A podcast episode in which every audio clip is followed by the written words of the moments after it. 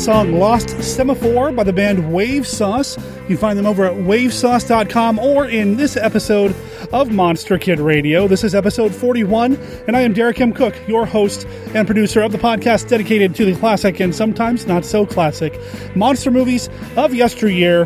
How's everybody doing?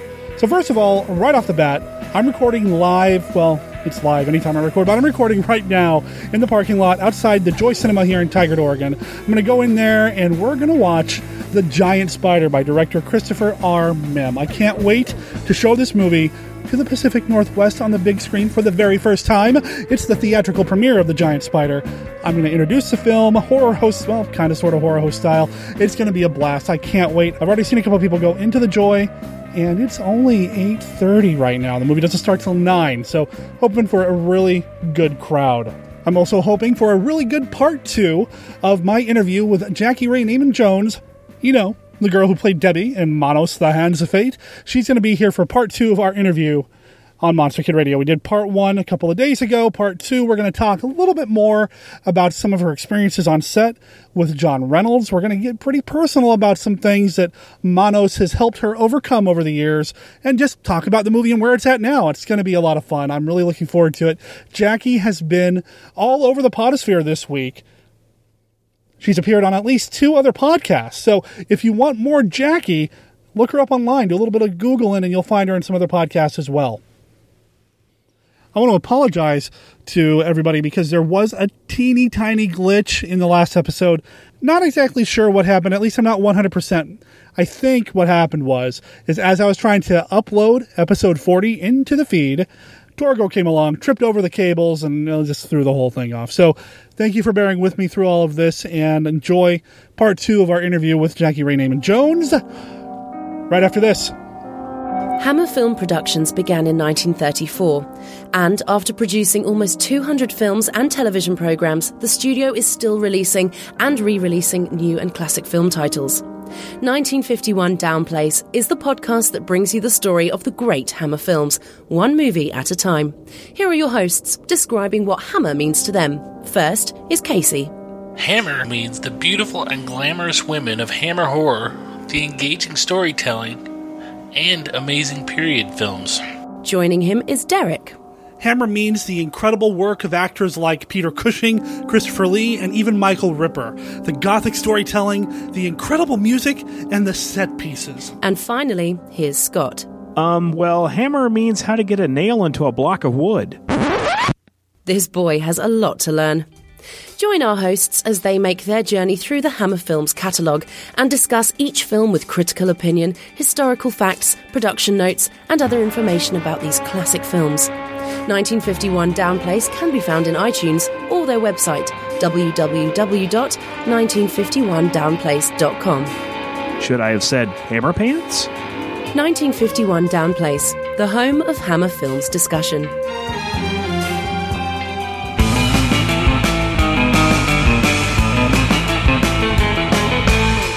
Recently on your blog, you posted uh, an entry titled "Torgo is John Reynolds," and this was uh, earlier this month. Mm-hmm. And I-, I found it quite fascinating that as a seven-year-old child, you're saying that you still kind of sense that maybe something might have been wrong on the set, and maybe John Reynolds uh, he might have had some demons he was dealing with. Do you have a lot of memories working with John? Well, yeah, I remember. I mean, from my point of view at that time, he was my favorite person on the set because he was the one that I felt gave me the sincerest attention. And my dad, when I talked to my dad about that, he said it made sense to him. So this is like later time reflection. You okay, know, my okay. my child my child self remembered this guy that during times when neither one of us was working, I'd sit on this the low adobe wall outside the house and he would entertain me, you know, doing just being silly, you know. He would do like pratfalls or he's just goofy, a goofy guy just entertaining a child. And I think there was a childlike quality about him and there was something about uh, he felt safe with me because he was very shy and withdrawn and very troubled. and not comfortable around the women outside of character. Like he could do the character, but because he was a method actor, but he wasn't comfortable socially in normal circumstances, which is not that uncommon with people that are very creative or or actors. You know? Sure. And so my memories of him is is uh, you know fun. Sure. But I also at the same time knew that there was something going on with him. I mean, even at that age, and maybe it was because the mid 60s and the other people that I was around, more bohemian types in terms of adults socially, was that drug culture. And so, you know, I think I know he was on drugs, even though maybe in at that age I didn't really know what that meant. but there was something Sure. definitely altered about him. And he had passed shortly before the premiere of the film. Did that color, I don't know, your enjoyment of the movie or, or lack of because of the movie itself? Or how did that impact the premiere? Well, I think it impacted it quite a lot because, uh, well, my dad was friends with John, and my dad had tried to engage John. He recognized depression and he recognized perhaps his suicidal tendencies. So he really tried to reach out to John. They were friends. So when this happened, it was very devastating. I can't speak for anybody else, but for my family, it was really devastating. Uh, he lived just two blocks from us. I remember, you know, he, was, he lived in our neighborhood, you know, and uh, so I, I don't remember ever visiting him at his house. Well, I think I did with my dad a couple times, but my dad would invite him over, invite him to hang out with our family, trying to give him some normalcy, you know. But I just think it was so difficult for him. And how is it now, having seen him restored in the restoration? I mean, it's hmm. he's crystal clear. Does that? Yeah. Do you think he would have appreciated that? It's hard to say, you know, he's only 25 then. Who knows? Hmm. I mean, honestly, if if he could have overcome the pain and the drugs, if he could have overcome those things, then he could have come to a place he'd be what 72 years old now and he could have come to a place where he might enjoy it. Who knows? You know it's really hard to say but mm-hmm. yeah watching him now and in the restoration it is it, it is heartbreaking because i mean i was suicidal growing up and i'm so grateful and blessed to be alive because i mean my god if you just hang on there long enough and you keep moving forward wow the possibilities are incredible and i look at him and i see I mean, he was only 25 years old. He was this handsome young man and and so creative and you know, it's just too bad that he couldn't have found a way to keep going. You know, who knows what he could have done. Well, I will put a link to your blog in the show notes, like I said earlier. I thought it was a great piece that you wrote about John, and uh, you've been writing about your father as well, and, and you know how Manos has impacted him a little bit. Do you Mm-hmm. still talk about Manos with your father, or is he kind of Oh, yeah, at this it- point? well, No, I mean it's actually Manos is the thing that has uh, opened up our relationship. oh wow, we had a family split Hmm. like nine years ago. I mean, a long time ago. Might be longer. I don't know. But but this whole Manos thing, since it's come up, it's for some strange reason, it's the one thing that we can get together on. You know that we can visit about. And my dad and I, we we love each other, but there's you know, he has another family. There's another family involved, and I didn't fit into that picture for a long time.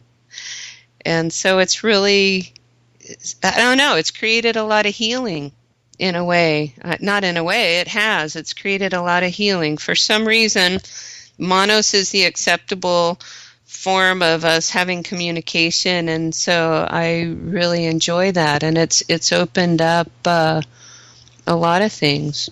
So we visit. We've done a lot of Manos related things. I have him signing autographed pictures from time to time. that I sell on eBay and on mm-hmm. my Etsy site. And I get together with him to let him know all the current Manos happenings because so many things are happening. And to see just how far he wants to go with it. You know, he's done some interviews, well, for the restoration. You know, I just don't push him on it, but I certainly love the opportunity to visit with him any chance I get. It seems like whenever there's a Manos project, you're the one that gets attached to it, which is great because, I mean, you deserve it because you didn't. I mean, you didn't have your voice in the original, so you might as well get your voice in there now, like you said when you played, you know, the Debbie voice in the stage adaptation. Uh, Have you seen all the different adaptations, the the musical, the stage production, the Hands of Felt? Yeah, well, I got to participate in the stage production. Right. And I've been to several screenings of the restoration, one in Hollywood and one in El Paso for the El Paso Classic Film Festival. And then it's yeah, they had 40 classic films and Manos. And you know, the crazy thing is, I wish I'd taken a picture of the website page, but on their VIP page, it said, I talk about degrees of separation. So their keynote speaker was Al Pacino. And then their, their VIPs were uh, Tippi Hedren, Eva Marie Saint, the actress whose name I can't remember, who played Scout in To Kill a Mockingbird, Oh, okay. and, and Jackie Ray Neyman Jones. I was like, oh my God, are you kidding me? it's it was uh, surreal, and I so I got to sit in the fifth row, like center of Al Pacino's show. It was crazy. I mean, I'm sitting between the costume people from the Edith Head show, you know, the costume show, and the and these um, national film critics. Like, wow, really? Look at Debbie now. That's right. but yeah, and then and then uh, in Seattle in August, it just worked out. It was just timing, where they did a screening of the restoration for the Seattle Independent Film Festival at the Uptown Theater. And then two nights later was the opening for Mono's Hands of Felt Puppet Theater. So I got to be up there for both events. It was very fun. Hands of Felt was amazingly hilarious. Wow, what a funny show. But she filmed it and uh, hoping to see it on DVD. yeah, it was another one of those Kickstarter projects. Well, she kickstarted, yeah. Yeah, so and- it will be out, and I hope soon. Yeah, me too, because I also participated in that. So, because I got to have Good all the mono you. stuff. I love this mono stuff. Awesome. Yeah.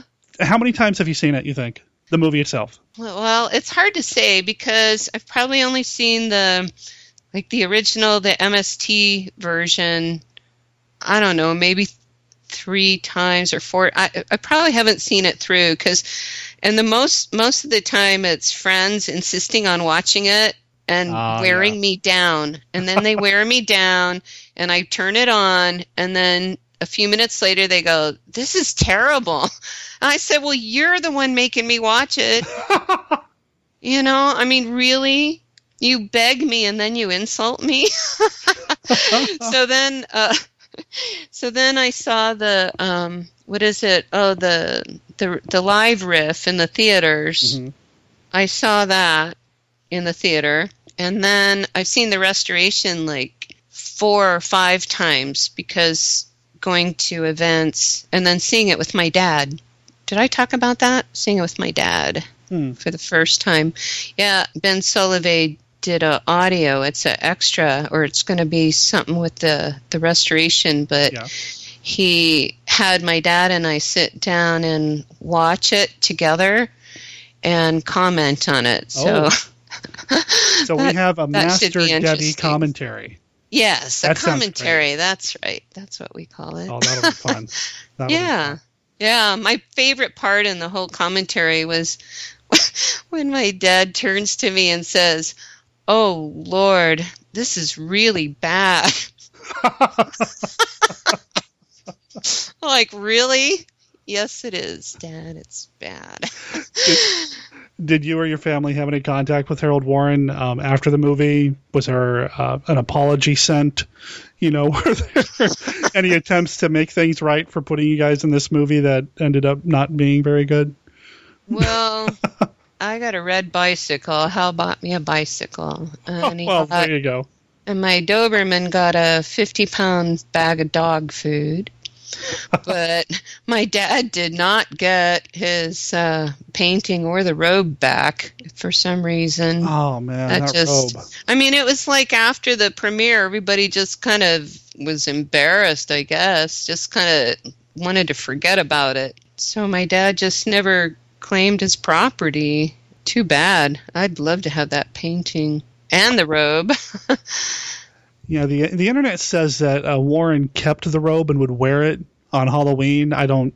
That's what I hear. But that's the internet. His, they, say his son does that. Well, actually, I think he did. Conf- he did confirm that. Oh. Warren's son did wear the robe for Halloween, at least at some point. I don't know if it's every year thing, but Have you had any fans of Manos kind of come out of the woodwork? People that you wouldn't expect, you know, anybody celebrity wise or anything like that, just approach you as a fan of the film. just you know the people that are doing uh, all these amazing projects like hands of felt and the play i've just met the most amazing people through through people that are inspired by Manos and then they create these projects i feel so honored brian Koch who's doing the you know who did the play he's a musician he's with Blitzen Trapper out of Portland. And then he's connected with all these other people who I met through the play and just this talent, this ama- this amazing talent. So I just feel so honored at, at all the things that are opening up because of these new connections with people. Because of this film, I, I you know I meet people and and they say, "Oh, I'm so honored to meet you," and then I find out what they do, and I'm like, "Are you kidding me? Who am I?" Were you ever contacted by the MST3K people or, or the RiffTrax people? No, I've tried baiting them, but they they they won't respond. Anyway, I don't know. I don't know. I. Who knows? Maybe someday. Maybe someday I'll be worthy. I don't know. Well, what can we do to help? Because I think it'd be great to have you involved with something with them. So, I I don't know. Just just uh keep baiting them. Well, uh, you know, I'll just give them a call when we're done here. I'm sure I can find their phone number or something. You know, maybe maybe I'll get that guy in the office on HP, on HBO or something. you never know. Just, you never know. I mean, stranger things have happened. You know, this whole Manos thing, it is fate. The Manos, the hands of fate. It Right. lies over everything. And I just, I don't know. I'm not trying to guide this. I'm just trying to be part of it. Before we started recording, we kind of exchanged some jokes about how the film's in public domain, which means basically anybody can do anything they want to the movie. Have you seen or heard of anything that's just so off the wall that you couldn't believe somebody would do this with Monos? Oh gosh, well yes. Um, just trying to think if I would. I mean, I've seen all kinds of interesting things. I've seen some pretty terrible things, but I wouldn't mention them because I wouldn't do that to anybody. You Uh-huh. know, I try to be really supportive of everybody's projects. You know, because I celebrate the art, whatever it is you know but there are some things i've seen where i just kind of feel embarrassed for people Oh. a little bit you know like oh i'm sorry but you know i've seen some really cool things. It's just crazy. If you google Manos or you on youtube it's like there are so many creative little skits and things that are people are doing. And then on my blog, I find it so interesting. I look at where people are coming from in the world, and it's incredible to me how many people around the world are reading it. You know, like for a while, for several months running, Latvia was my second country of most people reading my blog. Maybe they just really like Manos over there. I guess. Latvia. And right now, Denmark and Norway are really high up there. But I think because the restoration is going to be playing out that way, I need to get my geography down. Well, I, I follow your blog, and I love whenever you post something like you know, like I said, I really enjoyed the, what you wrote about John Reynolds. And on your Facebook page, you're always posting little things that you find here and there, like that customized Torgo action figure, which I would love Yeah, to, to play with. Are you kidding me? That was awesome. I know. Where did, ah, that's what I mean. The creativity. Like people put a lot of time into this stuff. You know, all for the love of Manos. That's fascinating to me. I love it. So your blog is debbiesmanos.blogspot.com, and from there you can link to your Etsy store, which is where you sell most of your artwork. Yes. Do you Uh-huh. have anything coming up, maybe even non Manos wise that we can share with the listeners so people can support you? Not right at the moment. Just Okay. I'm working on some new things this winter, getting the Manos work out there and, and more art shows. So I'll be posting my calendar and where I'll be and, and what's going on. But you know, any events, anybody that can show up, I'd you know, don't leave me standing there alone. Do you ever go to any conventions or anything like that? Not yet. I've had people talk to me about conventions. I've had uh, some interest. So, like I said, I'm just kind of riding the wave. I, I'm just kind of taking it as it goes. I, I trust that the right things are going to come along, but I, I'm definitely open. I would love to go. I would just love to go. I, I guess mainly I just don't really know how to go about it. So if anybody has any suggestions, Yeah, say if there's any listeners out there that have a show coming up that you want to have Debbie from Manos on, yeah, I'd Yeah. love to be there. That'd be a blast. And you know, again, there will be a link in the show notes. Everything. I've been going through your Etsy store. Uh, I have purchased, you know, the you T-shirt and such, and and I'm excited to to to wear my Manos pride.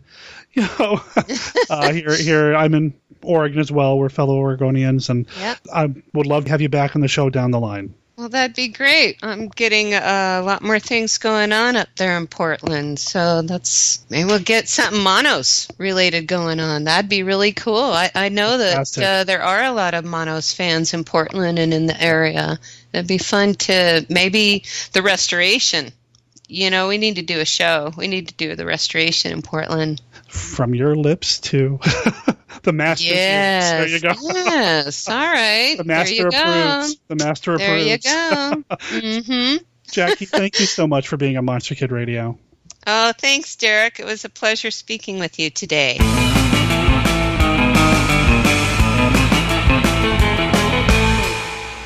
You know, I see him uh, in the projection booth up there. I'm going to go ahead and, and uh, get this party started. Welcome to Weird Wednesday here at the Joy Cinema, everybody. Right. Right. So the Weird Wednesday series, it's a free movie every Wednesday night, 21 and over only, because they serve beer and all sorts of awesome concessions out there. Uh, Weird Wednesday is an awesome thing to do here at the Joy, so if this is your first time, please come back. If this is a return visit for Weird Wednesday, please keep coming because we love having you here. Uh, my name is Derek M. Koch. I am the producer and host of a podcast here in Portland called Monster Kid Radio. It's Portland's. Thank you. uh, Monster Kid Radio is Portland's only podcast devoted to the classic and sometimes not so classic monster movies of yesteryear, which means we typically talk about movies from the 30s, 40s, 50s, 60s, the occasional toe dipping into the 70s, that sort of thing. Especially movies like Abbott and Costello Meet Frankenstein or Monster Crash The Pajama Party, which are movies I'm going to be playing next week here at The Joy. So maybe you guys can come back out for that. Uh, the movie that we're seeing tonight, however, is not a classic movie in the strictest sense, in that it was made this year. However, it was made as an homage to all of these classic movies. It was directed by a gentleman by the name of Christopher R. Mihm, who back in 2006 decided he wanted to make a movie. And he thought about the kinds of movies that he watched growing up with his father, and ended up making the monster. Excuse me, it's the monster of Phantom Lake, which was well, monster in a lake, and you know, it's a sci-fi B movie kind of thing, and it's a blast. And he loved it so much, he ended up making a new movie every single year after that. The Giant Spider is movie number eight in his filmography. He cannot be here tonight because he's in Minnesota making movie number nine right now. Now, I'll be selling all of his movies except one that I sold out of in the lobby after the movie. So if you guys are interested, it's $10 a DVD or three for 25 I'll also have copies of The Giant Spider, the one that we're going to be watching tonight. Now, like I said, these are movies that are based on classic science fiction B movies. The Giant Spider, from its title, I'm sure you can tell, is probably about The giant spider. a giant spider, that's right. Now, big bug movies, there- there's a tradition of these things in classic B movie Hollywood. You've got movies like, we'll shout some out. Them, that. Them, them is probably one of the best. Uh, other ones, anybody? Night of the Lepus, giant bunnies, okay, okay.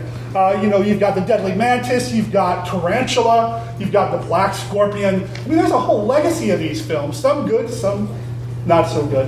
I think the giant spider ranks right in there with the good ones. When you watch the giant spider, you might be reminded of some of these movies, like Tarantula, because well, it's a giant spider in the movie. There's also uh, a thing about the black scorpion that he tried to emulate in this film. The Black Scorpion was a film that had stop motion animation by Willis O'Brien, who did the original King Kong.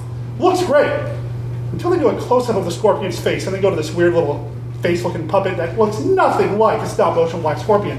Well, Mihm and Company decided to do the same thing in this film on purpose. so it's kind of an homage. Something that's special about this movie, out of all of Mihm's movies, it's the first time I believe that he's had original music created for the film. Typically, he picks up music from other public domain, classic films of the era.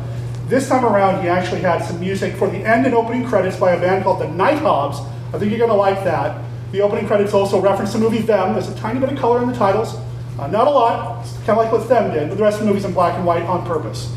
I hope you guys really enjoy the movie, and I hope you guys come back for another Weird Wednesday at Joy Cinema. If you like this movie, let Jeff know, because we want to bring more of Mihm's movies here. Maybe next year when he gets his next one done, or some of the older ones, or whatever. And, uh, you know, if you need to stretch your legs or whatever, they're selling concessions. The snack bar is open, guys. You can find me on Monster Kid Radio. Enjoy the movie. That was me introducing the film at the Joy Cinema. Oh, we had a decent crowd. You know, it was Weird Wednesday for the Joy. It's middle of the week. It's 9 o'clock, 21 and over only. And we had a lot of fun. It's a great theater to see a movie like The Giant Spider. And this is the first time I've seen one of Mihm's films on the big screen. And I'm going to be a little honest with everybody here. I was a little worried going into it. Most of Mihm's movies, most of the people who watch his films, watch them at home on DVD or, in the case of House of Ghosts of the Giant Spider, potentially on Blu ray. It's a different thing composing a shot for the big screen versus the little screen. It's slightly different. There's just different aesthetics and different framings and, and all that. You know what? I didn't have to worry about it because when it came to filling the screen with fun, with eight legged terror, Mihm knocked it out of the park. I mean, the giant spider was made to be seen on the big screen. It sounded fantastic. It looked great. The movie got all the right laughs at all the right times. It was a lot of fun to do. And, you know, I really enjoy doing these movie introductions. I used to do it for Dorado Films when we were showing movies down at the Clinton. I miss it, and I look forward to maybe bringing some more of Mihm's movies out here to the Joy Cinema in the future. I talked with Jeff, the guy at the Joy, about it, and we might be doing that down the line. If anybody is in the Portland area and has a film screening happening that you'd like me to come out and introduce, I'd love to do it. I also got to meet some listeners of the show. Got to see Maya again. Got to see Tom and Kiri. I saw Rick. I saw the man behind the Polier Graveyard, which was actually kind of a fun thing to do. I'll tell you about the Polier Graveyard in a future episode of Monster Kid Radio. Met some coworkers and some longtime podcast listeners of mine who used to listen to me on Mail Order Zombie. So I met Debbie in person. Turns out we had somebody from Attack of the Moon Zombies, a previous film by Mihm, in the audience. I didn't want to point him out during my introduction because I didn't want to embarrass anybody. But his kids also appeared in The Giant Spider as extras. So we actually had a Mihm celebrity in attendance of the film. I got to talk about the cast. I got to talk about the connections between the different Mihm movies. I love what Mihm and company have grown over the years. I cannot wait for the late night double feature, the next movie that's coming out next year. And I can't wait for the next episode of Monster Kid Radio. I'm going to be recording some things with returning guests, Scott and Tracy Morris, and Joe Stuber this weekend. What's going to make it into the feed next week? I don't know yet, so we'll just have to come back next week to find out. I want to thank everybody for your support of Monster Kid Radio. Since we've launched, I was talking with Rick in the lobby, and it occurred to me that I launched the show in May, which means five months ago. We are only five months old. The support that we've gotten from the listeners and the podcasting community in general is just fantastic. So thank you very much. If you have any feedback for the show, please feel free to email me at monsterkidradio at gmail.com or drop me a voicemail on our phone line 503 479 5MKR. We've gotten another review in the iTunes store, so we're up to 20. And keep in mind the current challenge if you subscribe to the show in iTunes, once we get 50 honest reviews in the iTunes store, I'm going to do something special on Monster Kid Radio. And this will be a permanent addition to the podcast, something that I really want to do, something I've been working on. Once we hit 50 reviews, you guys and gals can hear it too. Monster Kid Radio is a registered service mark of Monster Kid Radio LLC. All original content of Monster Kid Radio by Monster Kid Radio LLC is licensed under a Creative Commons Attribution, Non Commercial, No Derivations 3.0 Unported license. Of course, that does not apply to the song Lost Semaphore. That belongs to the band Wave Sauce. It appears on this episode of Monster Kid Radio by permission of the band. Talk to you next week.